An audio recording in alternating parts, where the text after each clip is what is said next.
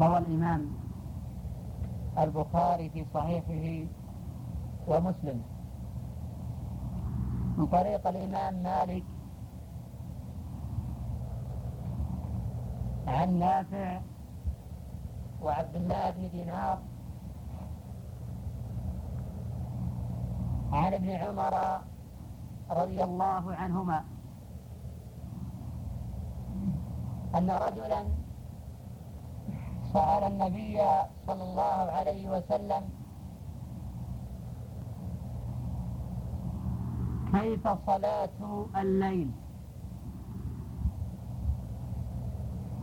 فقال النبي صلى الله عليه وسلم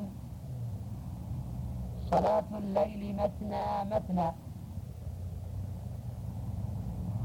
فإذا خفت الصبح فأوتر بواحدة.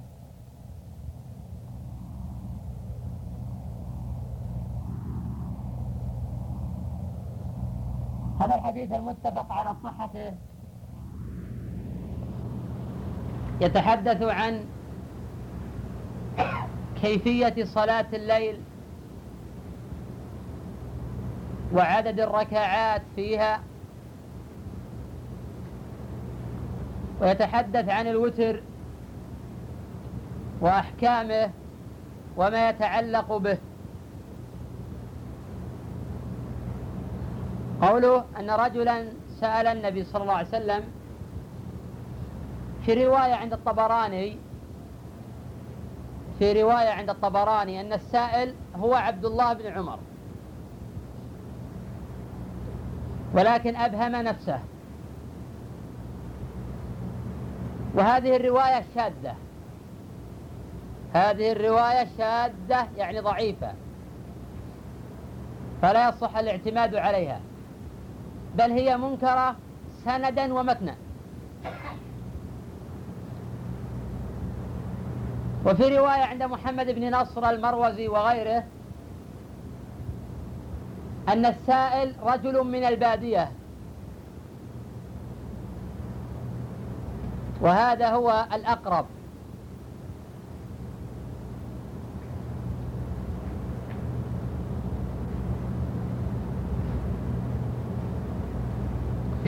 قال كيف صلاة الليل؟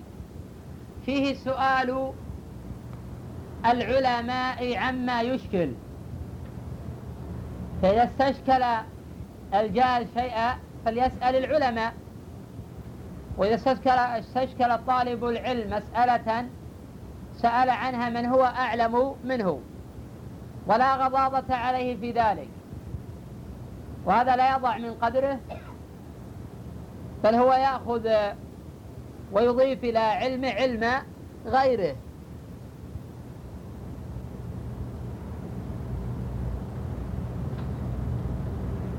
قوله كيف صلاة الليل؟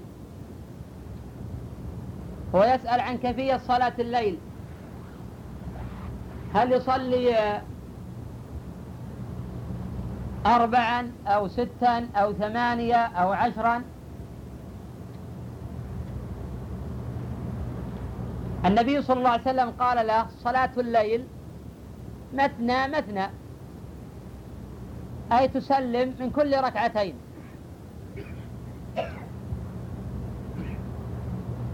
وأكثر أهل العلم من فقهاء الأحناف والمالكية والشافعية.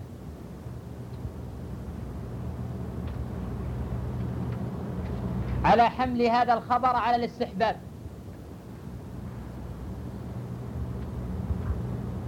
فلو صلى أربعا بسلام واحد صح هذا.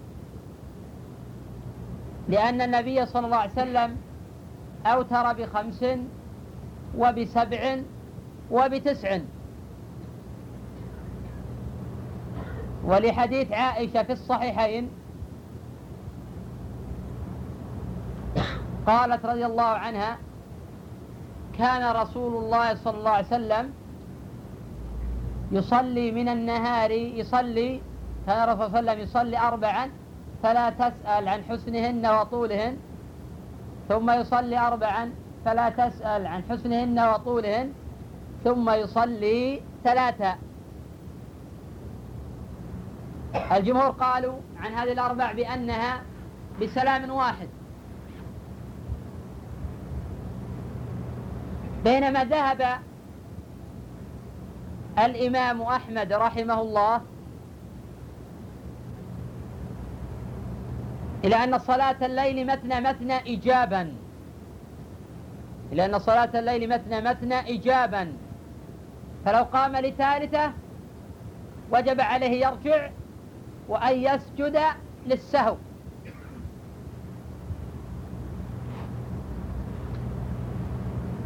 وقال فقهاء الحنابلة بأن المبتدأ حصر في الخبر هنا فيفيد الإيجاب وهذا ضعيف من وجوه. وهذا ضعيف من وجوه. الوجه الأول.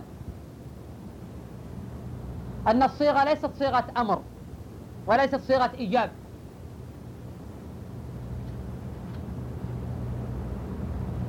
الأمر الثاني. أن المتأمل لطرق هذا الخبر ورواياته والناظر في حال السائل وفي تركيب الجملة من حيث اللغة لا يختلج شك أن الصيغة صيغة ندب وليست بصيغة إيجاب. الأمر الثالث أن الأحاديث الأخرى موضحة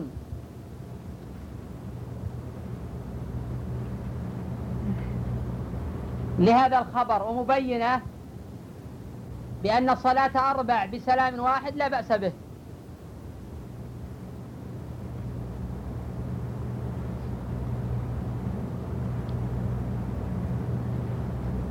إذا قوله صلى الله عليه وسلم صلاة الليل مثنى مثنى على الاستحباب لا على الإيجاب. بل بل استحب الإمام. أبو حنيفة رحمه الله صلاة أربع بسلام واحد. واختاره غير واحد تارة. حيث تفعل تارة وتترك تارة. من باب تنوع السنن والعبادات. وأبو حنيفة جوز أن تصلي ستا وثمانيا لأن النبي صلى الله عليه وسلم أوتر بثلاث وبخمس وبسبع وبتسع.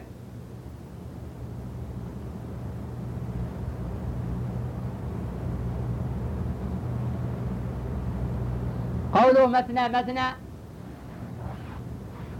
أي ركعتين فتسلم ركعتين فتسلم. وهذا الأفضل. وليس هو واجبا. وصلاة الليل أفضل من صلاة النهار بالاتفاق.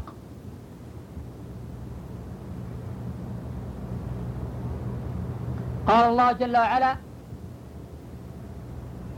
إن ناشئة الليل هي أشد وطأ أي مواطأة حيث يواطئ القرآن القلب فيرسخ. وقال تعالى كانوا قليلا من الليل ما يهجعون وبالأسحار هم يستغفرون.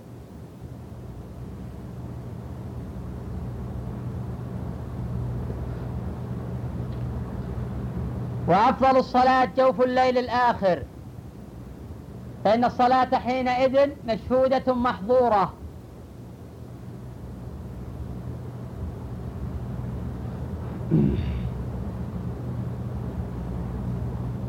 وأكثر أهل العلم على أن صلاة الليل مستحبة.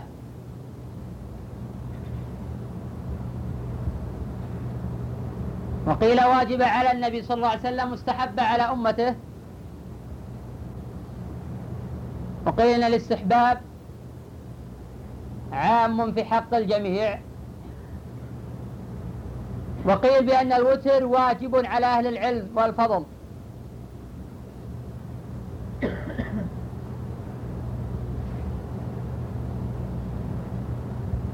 الصحيح التفريق بين صلاة الليل وبين الوتر.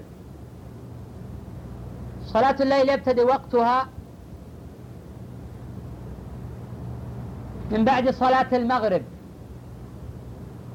لكن هذه الركعات غير محسوبة من الوتر. بينما الركعات التي يصليها العبد بعد صلاة العشاء محسوبة من الوتر. الدليل على هذا القول قوله جل وعلا تتجافى جنوبهم عن المضاجع. يدعون ربهم خوفا وطمعا. فسر أنس بن مالك وغيره من الصحابة هذه الآية بإحياء ما بين العشاءين. وقد ثبت في مسند الإمام أحمد. وقد ثبت في مسند الإمام أحمد. من حديث حذيفة رضي الله عنه. قال أتيت النبي صلى الله عليه وسلم أطلبه في حاجة فحضرت صلاة المغرب فصليت معه. فقام يصلي حتى حضرت صلاة العشاء فصلى. هذا في دليل على إحياء ما بين العشاءين وأن النبي صلى الله عليه وسلم فعل ذلك. لكن الوتر لا يبتدئ إلا من بعد صلاة العشاء. فلو جمع جمع تقديم حان وقت الوتر بعد العشاء. ولو أخر العشاء إلى منتصف الليل فلا يدخل وقت الوتر حتى يصلي العشاء.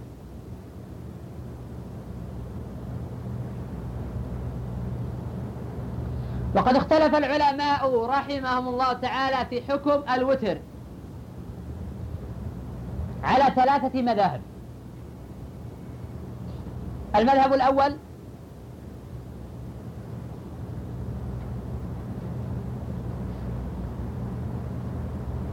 أن الوتر واجب. أن الوتر واجب. وهذا مذهب أبي حنيفة رحمه الله.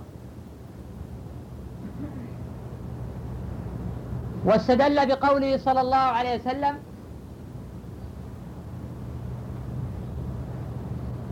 الوتر حق فمن لم يوتر فليس منا. واستدل بقوله صلى الله عليه وسلم أوتروا يا أهل القرآن. فإن الله وتر يحب الوتر.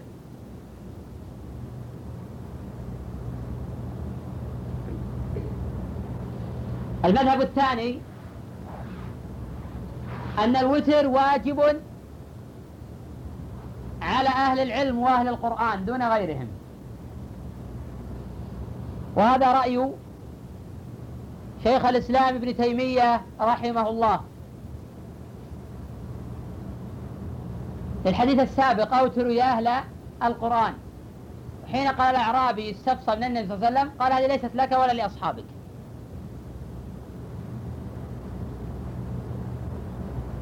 المذهب الثالث أن الوتر سنة. من فعل فقد أحسن ومن لا فلا حرج. وهذا مذهب الجمهور. هذا قول مالك والشافعي وأحمد. وهو قول أكثر الصحابة والتابعين والأئمة المتبوعين. وهذا الصواب. وأما استدلال الإمام أبي حنيفة رحمه الله بقوله صلى الله عليه وسلم الوتر حق فمن لم يوتر فليس منا. فهذا الحديث ضعيف. هذا الحديث لا يثبت ضعيف. وأما حديث أوتروا يا أهل القرآن فهو أيضا ضعيف. وقد قال أمير المؤمنين علي بن أبي طالب رضي الله عنه الوتر ليس بحتم كهيئة المكتوبة. ولكنه سنة سنها رسول الله صلى الله عليه وسلم. وفي سنن أبي داود أيضا بسند صحيح قال رجل بأن الوتر واجب. فبلغ ذلك عبادة بن الصامت. فقال كذب أبو محمد. أي أن الوتر ليس بواجب. فقد سمعت النبي صلى الله عليه وسلم يقول خمس صلوات كتبهن الله على العباد. لم يكتب الله عليهم الوتر. من أدلة على عدم وجوبه أيضا أن النبي صلى الله عليه وسلم ليلة المزدلفة ما أوتر. جاء هذا في حديث جابر في صحيح الإمام مسلم. ولو كان هذا واجبا لبينه النبي صلى الله عليه وسلم بيانا عاما. يعلمه الخاص والعام.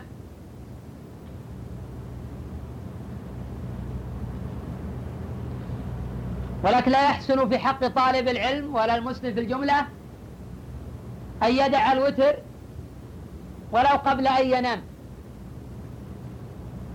في الصحيحين من حديث عائشة أم المؤمنين واللفظ لمسلم قالت رضي الله عنها من كل الليل من كل الليل قد أوتر رسول الله صلى الله عليه وسلم. من أوله وأوسطه وآخره حتى انتهى وتره إلى السحر.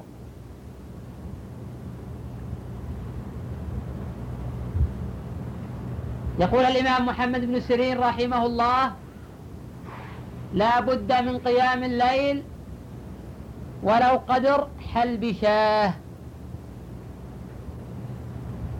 وقيام الليل هو عز المسلم.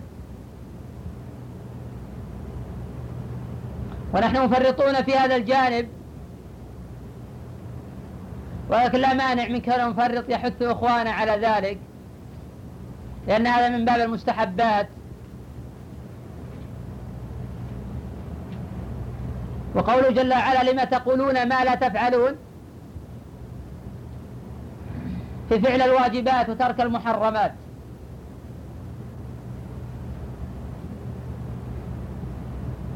وفي الصحيحين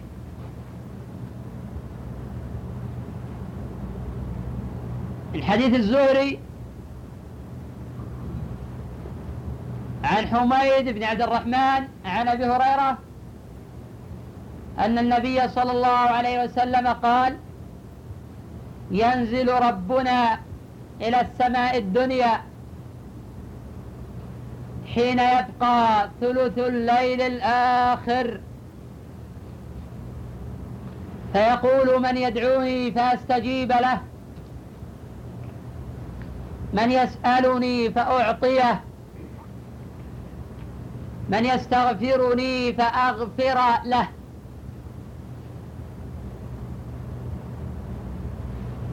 ثواب عظيم وأجر كبير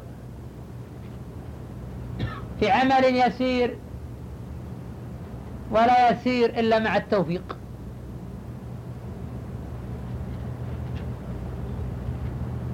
قوله صلى الله عليه وسلم فإذا خفت الصبح فأوتر بواحدة. المقصود بالصبح هنا هو طلوع الفجر الثاني.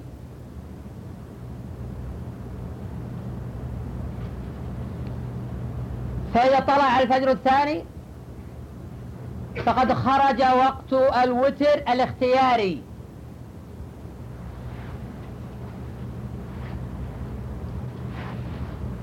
الوتر يصح أداؤه بركعة. ويصح فعله بثلاث. وبخمس. وبسبع. وبتسع. وبإحدى عشرة. والأفضل في الوتر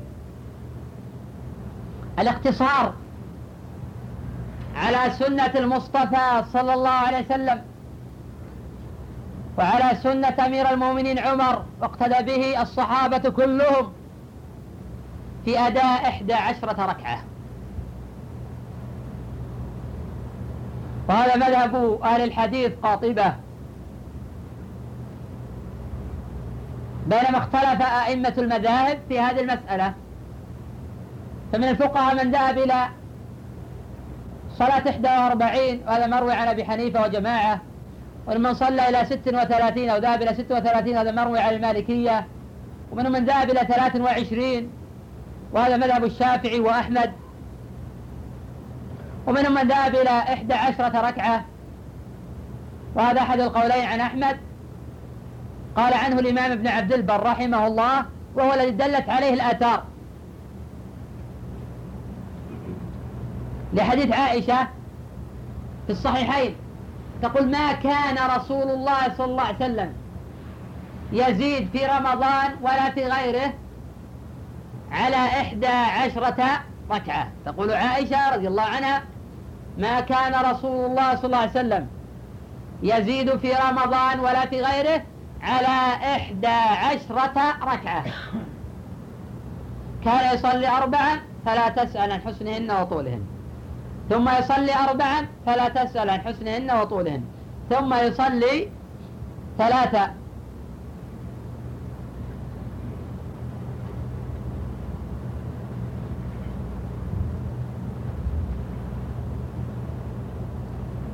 حديث الباب. حين كان السائل أعرابيا لا يعرف حمل المطلق على المقيد وقال كيف صلاة الليل؟ وقال له النبي صلى الله عليه وسلم صلاة الليل مثنى مثنى هذا يفيد أنه يصلي ما شاء بدون أي قيد وهذا يفيد الجواز لا الاستحباب. الاستحباب نأخذه من فعل النبي صلى الله عليه وسلم الذي داوم عليه حتى فارق الدنيا. صلوات الله وسلامه عليه. لم يزد على إحدى عشرة ركعة. وهذا الأولى لطالب العلم. أن يتتبع مواطن آثار رسول الله صلى الله عليه وسلم. كما قال سفيان رحمه الله إن استطعت ألا تحك رأسك إلا بأثر فافعل. يقول سفيان رحمه الله تعالى إن استطعت ألا تحك رأسك إلا بأثر فافعل. هذا من شدة الاتباع والتأسي بالنبي صلى الله عليه وسلم وحري بعبد هذه صفته أن يوفقه الله لخيري الدنيا والآخرة.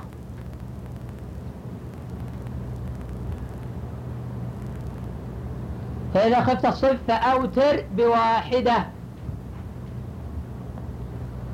إذا خرج الصبح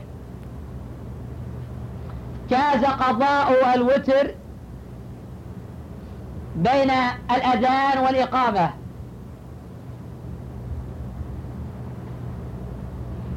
لما روى أبو داود بسند قوي من طريق محمد بن مطرف عن زيد بن أسلم عن عطاء عن أبي سعيد الخدري أن النبي صلى الله عليه وسلم قال من نام عن وتره أو نسيه من نام عن وتره أو نسيه فليصله إذا ذكره.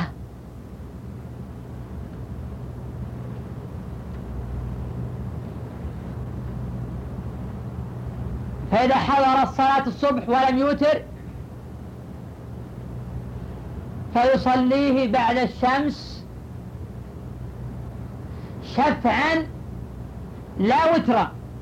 شفعا لا وترا. لحديث عائشة في صحيح الإمام مسلم أن النبي صلى الله عليه وسلم كان إذا نام عن وتره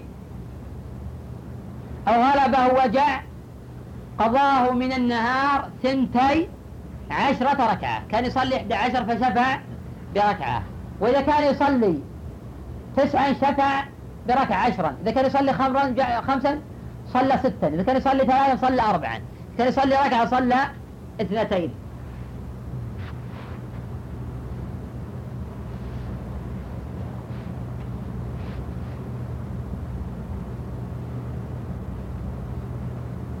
الحديث فيه فوائد كثيرة أن ننظر فيما عند الإخوة. الأولى في أن الأعمال من مسمى الإيمان. في أن الأعمال من مسمى الإيمان. ففيها الرد على المرجئة.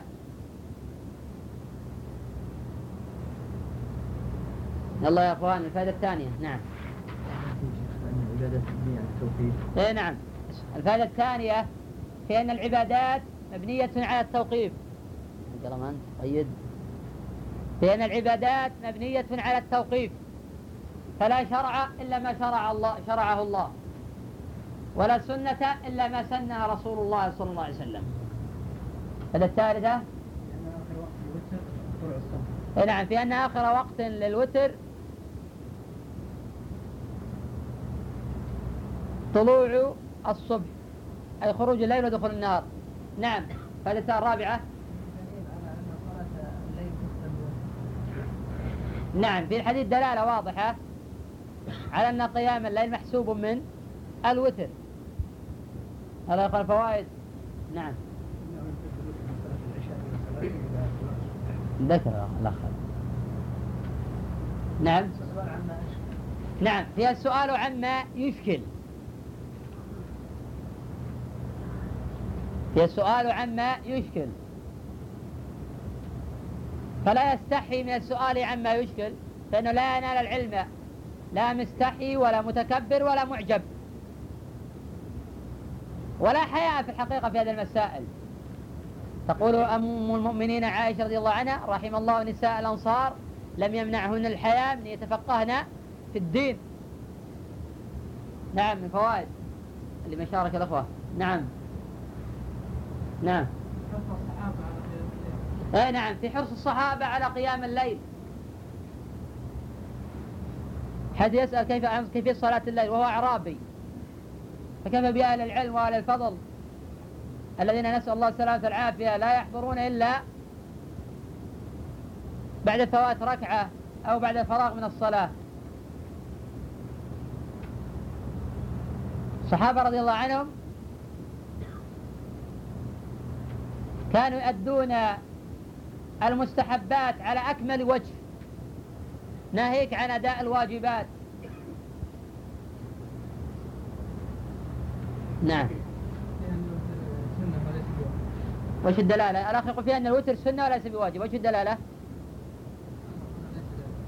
أنه ندب لذلك ولم يجبه عليه، إذا كان واجبا لأمر بصيغة أو لا بصيغة تحتمل الوجوب أو لا تحتمل غير الوجوب. نعم. نعم مشروعية قيام الليل في الجملة. ومشروع والفائدة اللي بعدها مشروعية الوتر أيضا. مشروعية الوتر أخص من قيام الليل. نعم. نعم الحث على تتبع السنة الصحيحة. نعم. أقل الوتر ركعة في أن أقل الوتر ركعة. نعم معنى قوله صلى الله عليه وسلم إن لله عمل الليل يقبل النهار وعمل النهار يقبل الأخ يقول في معنى قوله صلى الله عليه وسلم إن لله عملا بالليل يقبله الله بالنار. ونحن طالب الأخ بأمرين الأمر الأول ما صحة هذا الأثر؟ نعم. هذا تقدم إحنا في درس الأمس واللي قبل الأمس الوعيد الشديد على من قال قال النبي صلى الله عليه وسلم ولا يدري. كيف تقول قال النبي صلى الله عليه وسلم وأنت تدري؟ ليش ما قلت يروى أو يحفظ أو يذكر في الكتب؟ نعم. انتظر. لا الأخ أنا زال بالأخ الأخ ذكر الأثر هذا لا يصح. هذا من كلام أبي بكر. وأيضا معناه الواجبات. الأمر الثاني في مناقشة الأخ. طيب نحن قلنا أنه يقضى بالنهار. كيف تقول لا يقبل بالنهار؟ أو لو ليش ما قلت؟ في من تركها متعمدا الوتر إذا ترك متعمدا هل يقضى؟ شخص تعمد ترك الوتر لا يجوز قضاؤه من النهار. كما الإنسان لو تعمد ترك الراتبة القبلية قبل الظهر. هل يجوز يقضي بعد الظهر؟ نقول لا فات لأنك متعمد الترك إذا السنن الراتبة إذا تعمد المسلم تركها فلا يحق له قضاؤها. نعم فوائد الحديث. اختلال كل عبادة. السؤال يعني اعتراض شوي. لا في في ال- ال- الرواتب أما المطلقة بإمكان ان تصلي في كل وقت مطلق أنا تعمدت أن أنا صلاه الظهر هل اقضيها؟ تعمد ماذا؟ اترك صلاه الظهر هذا فرض نعم أنا أقصد ينطبق على الفرض والسنن ام السنن فقط؟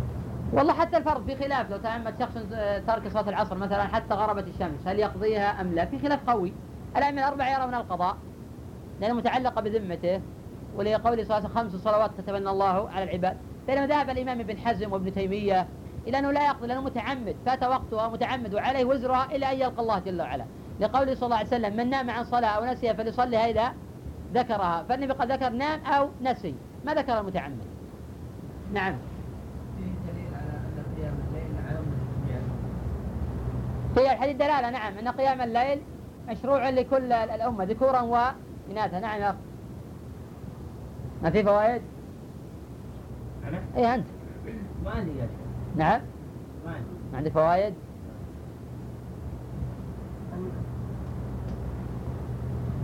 نعم.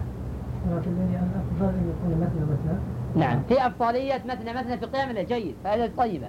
في أفضلية مثنى مثنى في قيام الليل. لقول صلى صلاة الليل مثنى مثنى في أن الوتر في الليل لا يكون إلا مرة واحدة. في أنه لا وتران في ليلة. في معنى قول صلى الله عليه وسلم لا وتران في ليلة. وقد صححه ابن حبان. وهذا مذهب الجمهور أنه لا وتران في ليلة. نعم با- باقي فوائد. أن الوتر يقول آكد الرواتب وأفضلها. طبعا في خلاف هل هو آكد الرواتب أم- لا. قيل أن ركعة الفجر آكد منه. لقوله صلى الله عليه وسلم ركعة الصبح خير من الدنيا وما فيها. ولهذا أبو حنيفة رحمه الله أوجب ركعتي الصبح كما أوجب الوتر. وهذا مذهب الحسن البصري في ركعتي الصبح. صحيح الجميع سنة ليس بواجب. نعم وهذا النهار فيها نعم دلالة أن صلاة الليل أفضل من صلاة النهار. لأن صلاة الليل أفضل من صلاة النهار.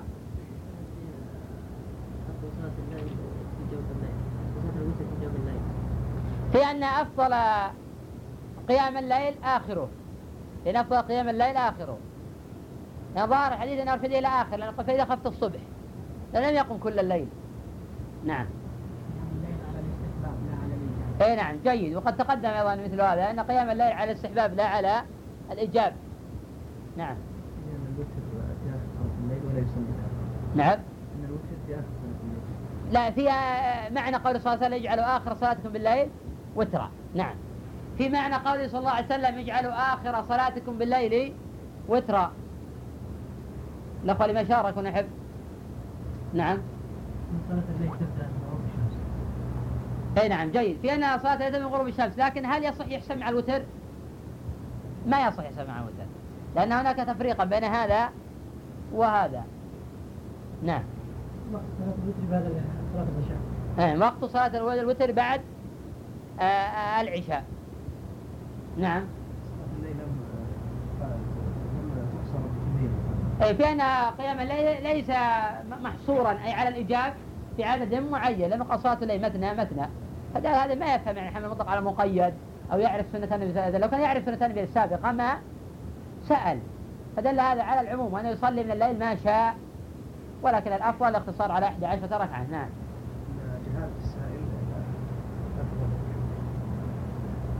جيد لكن يقول في أن السائلة جهالة السائل يعني السائل مجهول لا يضر في الحكم. لكن يعني هل يعني في شيء يضر بالحكم جهل السائل؟ حتى لا استنبط هذا الاستنباط يعني ليست كجهاد أحد رجال السائل جيد يعني مو جهاز الرجال السائل يعني تؤثر على الحديث. نعم. الدليل على على أن في الليل صلاة قال صلى الله عليه وسلم صلاة في الليل. تقدم هذا صلاة الليل نعم. نعم. نعم في ان قيام الليل يشمل الوتر وهذا ظاهر كما سبق. لأن قيام الليل يشمل الوتر نعم. وش وش الدلالة من الحديث؟ هذا نعم في حديث صحيح كلامك جيد وفي حديث في هذا الباب لكن ليس مأخوذا من هذا الحديث ولا في دليل على أن آه، قراءة آخر مشهودة محظورة. تشهد لها الملائكة تحضرها. نعم. أن ليش؟ طيب يقضى بين الأذى والإقامة. قضاه الصحابة رضي الله عنهم بين الأذى والإقامة. حتى ذوات الأسباب يعني. طبعا من أوقات النهي بين الأذى والإقامة في الفجر. نعم. الصبح لا يشرع منه. من فوائد الحديث يشرع منه أو يشرع تخفيف الوتر إذا خاف الصبح. إذا كان يصلي بإحدى عشرة ركعة لا يصلي بتسع سبع خمس ثلاث إذا خاف طلوع الفجر. نعم. أي هو نفس تابع له. يبقى النظر في أسرة الأخوة. نعم. شوف بالنسبة لنقطة نقول بال- يجب على الإنسان أن يسأل أحد أعلم الناس وأتقى الناس وأرضع الناس. فهذا العربي لم يسأل أحد من الصحابة ولكن أتى النبي صلى الله عليه وسلم وسأله. نعم في جي- جيد. يعني السؤال آه، أهل العلم الفضل ومن يوثق بدينه وعلمه لا ريب أنه ليس كل أحد يسأل ولا سيما في مسائل متعلقة بعلم ال- ال- ال- الحديث والتصحيح والتضعيف لا يسأل عنها الواعظ وغير ذلك ممن لا يعي ولا يعقل. وكذلك الإنسان يتخير لدينه. من يراه أعلم الناس بحيث لا يفتي إلا بدليل لا يلزم من الشهرة وجود العلم. لا يلزم من الشهرة وجود العلم. قد يكون الرجل مشهورا وهو من أجهل الناس. أنا اليوم يعني ما- في موازين لل- لل- لل- للعلم اللي عند الناس إلا الشهرة معلوم اللي يتصدى للناس أنا في المحاضرات والفتوى عبر القنوات الفضائية سوف يجتهد. لكن لا يلزم منه يكون عالما. الرجل الذي تاب وقتل 99 نفسا قال دلوني على أعلم أهل الأرض فدلوه على أجهل أهل الأرض لكنه مشهور. فذهب إلى الرجل قال لي توبة؟ قال لا ملك توبة. قتل 99 نفسا وذهب إلى الرجل المشهور عند أهل قال ألي توبة؟ قال لا ملك توبة. قال إذا إذا كان لي توبة لا مانع أن نريح العباد والبلاد منك. فتمم به المئة فقتله. فقد دلني على غيره. فذهب إلى عالم حقيقي لكنه غير مشهور. عالم حقيقي غير مشهور. قال لي توبة؟ قال وما يمنعك من التوبة؟ وما يمنعك من التوبة فالحديث مشهور طبعا بطوله في الصحيحين الحديث. فبين له أن له توبة فتاب إلى الله جل وعلا. إذا يسأل من يراه آه، لا يفتي إلا بعلم. لا يفتي بالجهل ولا بالمذهب. بعض الناس يقول نعم مذهب فلان هذا. يعني انتهت القضية. المذهب فلان هو الصواب. وهذا غلط. هذا غلط أن الإنسان يفتي بالمذهب الذي ينتمي إليه. لا تفتي إلا بالدليل. الأئمة الأربعة ينهون عن الفتوى بالتقليد ويذمون الفتوى بالمذهب. كل إمام الإمام أبو حنيفة يقول لا تقلدوني ولا تقلدوا مالكا ولا تقلدوا فلان خذوا من حيث أخذنا. ويقول أبو حنيفة إني أقول اليوم القول اليوم وأرجع عنه غدا فلا تقلدوني. وقد دائما أذكر لكم النظم المشهور عن الأئمة الأربعة. حنفي تاب من التعصب فنظم أقوال الأئمة الأربعة. قال وقول أعلام الهدى لا يعمل بقولنا بدون نص يقبل فيه دليل الأخذ بالحديث وذاك في القديم والحديث. قال أبو حنيفة الإمام لا ينبغي لمن له إسلام أخذ بأقوال حتى تعرض على الحديث والكتاب المرتضى. ومالك إمام دار الهجرة قال وقد أشار نحو الحجرة كل كلام منه ذو قبول ومنه مردود سوى الرسول. والشافعي قال إن رأيتم قولي مخالفا لما رويتم من الحديث فاضربوا الجدار بقولي المخالف الأخبار. وأحمد قال لهم لا تكتبوا. ما قلته بل أصل ذلك اطلبوا. فاسمع مقالات الهداة الأربعة واعمل بها فإن فيها منفعة لقمعها لكل ذي تعصب. والمنصفون يكتفون بالنبي صلى الله عليه وسلم. لا حظنا ألسنة تصف وقلوب تعرف وأعمال تخالف. من الضروري أن نعمل. قد يقول قال هؤلاء أعلم منا. نقول نعم هؤلاء أعلم منا. ولكن في من هو أعلم منهم أيضا. الصحابة أعلم منهم. ليش ما نتبنى مذهب أبي بكر ولا نتبنى مذهب عمر؟ وفي من هو أعلم من الصحابة. الذي تؤخذ منه الأحكام. وتتلقى منه السنة. وعنه نفهم القرآن. ونحفظ القرآن. ونتلقى القرآن نبينا صلى الله عليه وسلم. إذا لا وجه للتعصب ولا للتقليد. نعم. نعم. من الحديث أفضلية عدد الوتر في العبادات. ضلية تعدد؟ عدد الوتر يعني عدد الوتر في العبادات مشروع. أو هو يأخذ منه يعني الاقتصار على 11 ركعة لكن لو زاد لا حرج في ذلك. لكن ما ورد يا شيخ. لكن ليس فاضلا. ورد العبادات الثانية يا شيخ. التنويع التنويع إذا جاءت العبادات على وجوه متنوعة تنوع. يعني لا بأس أن نصلي تارة مثلا أربعا بسلام واحد وتارة نسلم من كل ركعتين نعم. ولا سيما في رمضان. حتى أعلم الناس أن هذا ليس بمحرم بعض العامة الآن ينكرون يصلي أربعا قام يصلي أربعا سنة واحد. سبحان الله سبحان الله. وكان فعل محرما. ما أيد شيخ حديث إن الله وجه يحب الوتر؟ كيف يعني؟ ما فهمت. يعني الوتر يا شيخ في العبادات مشروع مثل ما هو في الوتر عبادة في كل عبادة مشروع الوتر. قضايا من العبادات. فيما جاء به النص. كان أكل ت- تمرات وترا في العيدين لكن ما يشرع أن أكل تمرات وترا في رمضان. ما ورد به نص. نعم. الأعمال داخل مسمى الإيمان يعني كيف يستنبط من الحديث؟ الآن لم صلينا قمنا الليل أليس عملا؟ ازداد إيمانه ولا نقص أو بقي على ما هو عليه. لأن الأعمال في مسمى الإيمان. عمل داخل في الإيمان. فلم يكن من الإيمان ما زاد إلى إيماننا. واضح؟ وإذا تركنا قيام الليل وجد رجلان واحد ترك قيام الليل واحد قام الليل. أيهما أقوى ايمانا؟ أيهما أكثر؟ الذي قام. اذا زاد إيمانه. اذا الأعمال داخلة في مسمى الإيمان. وفي أيضا دلالة أخرى تكتب أن الإيمان يزيد بالطاعة وينقص بالمعصيه أو في أن الأعمال داخل سماه وفي أن الإيمان يزيد بالطاعات. نعم. هو الوتر يعني القنوت طبعا يعني لا لا يداوم على القنوت في الوتر المهم الوتر.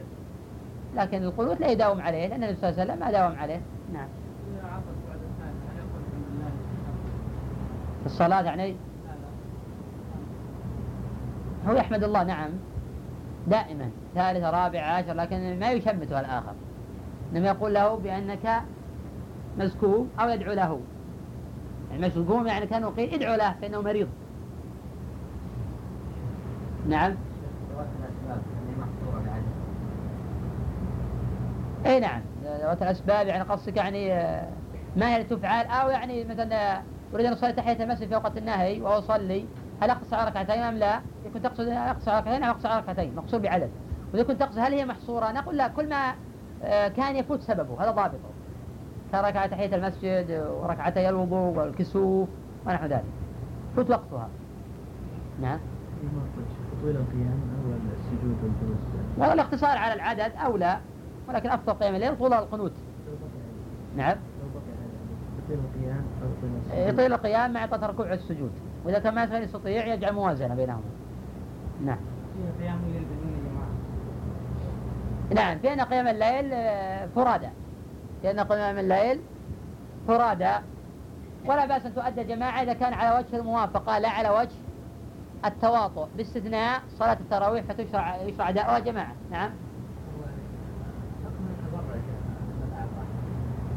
والله التبرع بالأعضاء المسألة طبعا خلافية وقوية وبحثت ضمن المجمع الفقهي في العالم الإسلامي في بحث مجلة البحوث الإسلامية وفي بحوث كثيرة جدا في هذا المجال يعني يمكن مراجعتها في حكم نقل الأعضاء. الأخ يقول هل خروج الشمس من مغربها قبل خروج المسيح الدجال؟ لا. خروج الشمس من مغربها بعد خروج المسيح الدجال. خروج الشمس مغربها بعد لأن الإجماع منعقد على أن إذا خرج عيسى بن مريم باب التوبة مفتوح ولكن الإجماع منعقد على أن الشمس إذا خرجت من مغربها من المشرق من المغرب فإن باب التوبة مغلق. إذا علم أن خروج الشمس من مغربها هو بعد المسيح. يقول ما هي أول علامات الساعة؟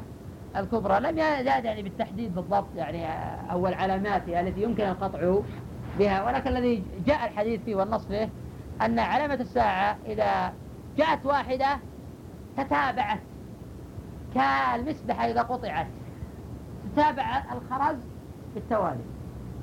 كيف قصة الصحابي اللي؟ يحتضر ليته كان جديدا ليته كان بعيدا ليته كان وش؟ وش الحديث؟ صحابي يحتضر عنده صحابي فكانت تجيه سكرة الموت ثم يفيد ما أعرف. ما بصحيح ما أعرف. أنا ما أعرف. نعم. حديث أو أهل القرآن نعم. حديث أو أهل القرآن من صحح يا شيخ. هل يتوجه قول الوجوب؟ لا حتى لو يعني صحها يعني يحمل على أكدية الاستحباب. وأنا جبت عنك رسالة الأحكام قلت لو صحها فإنه يحمل على تأكد الاستحباب للأحاديث الأخرى.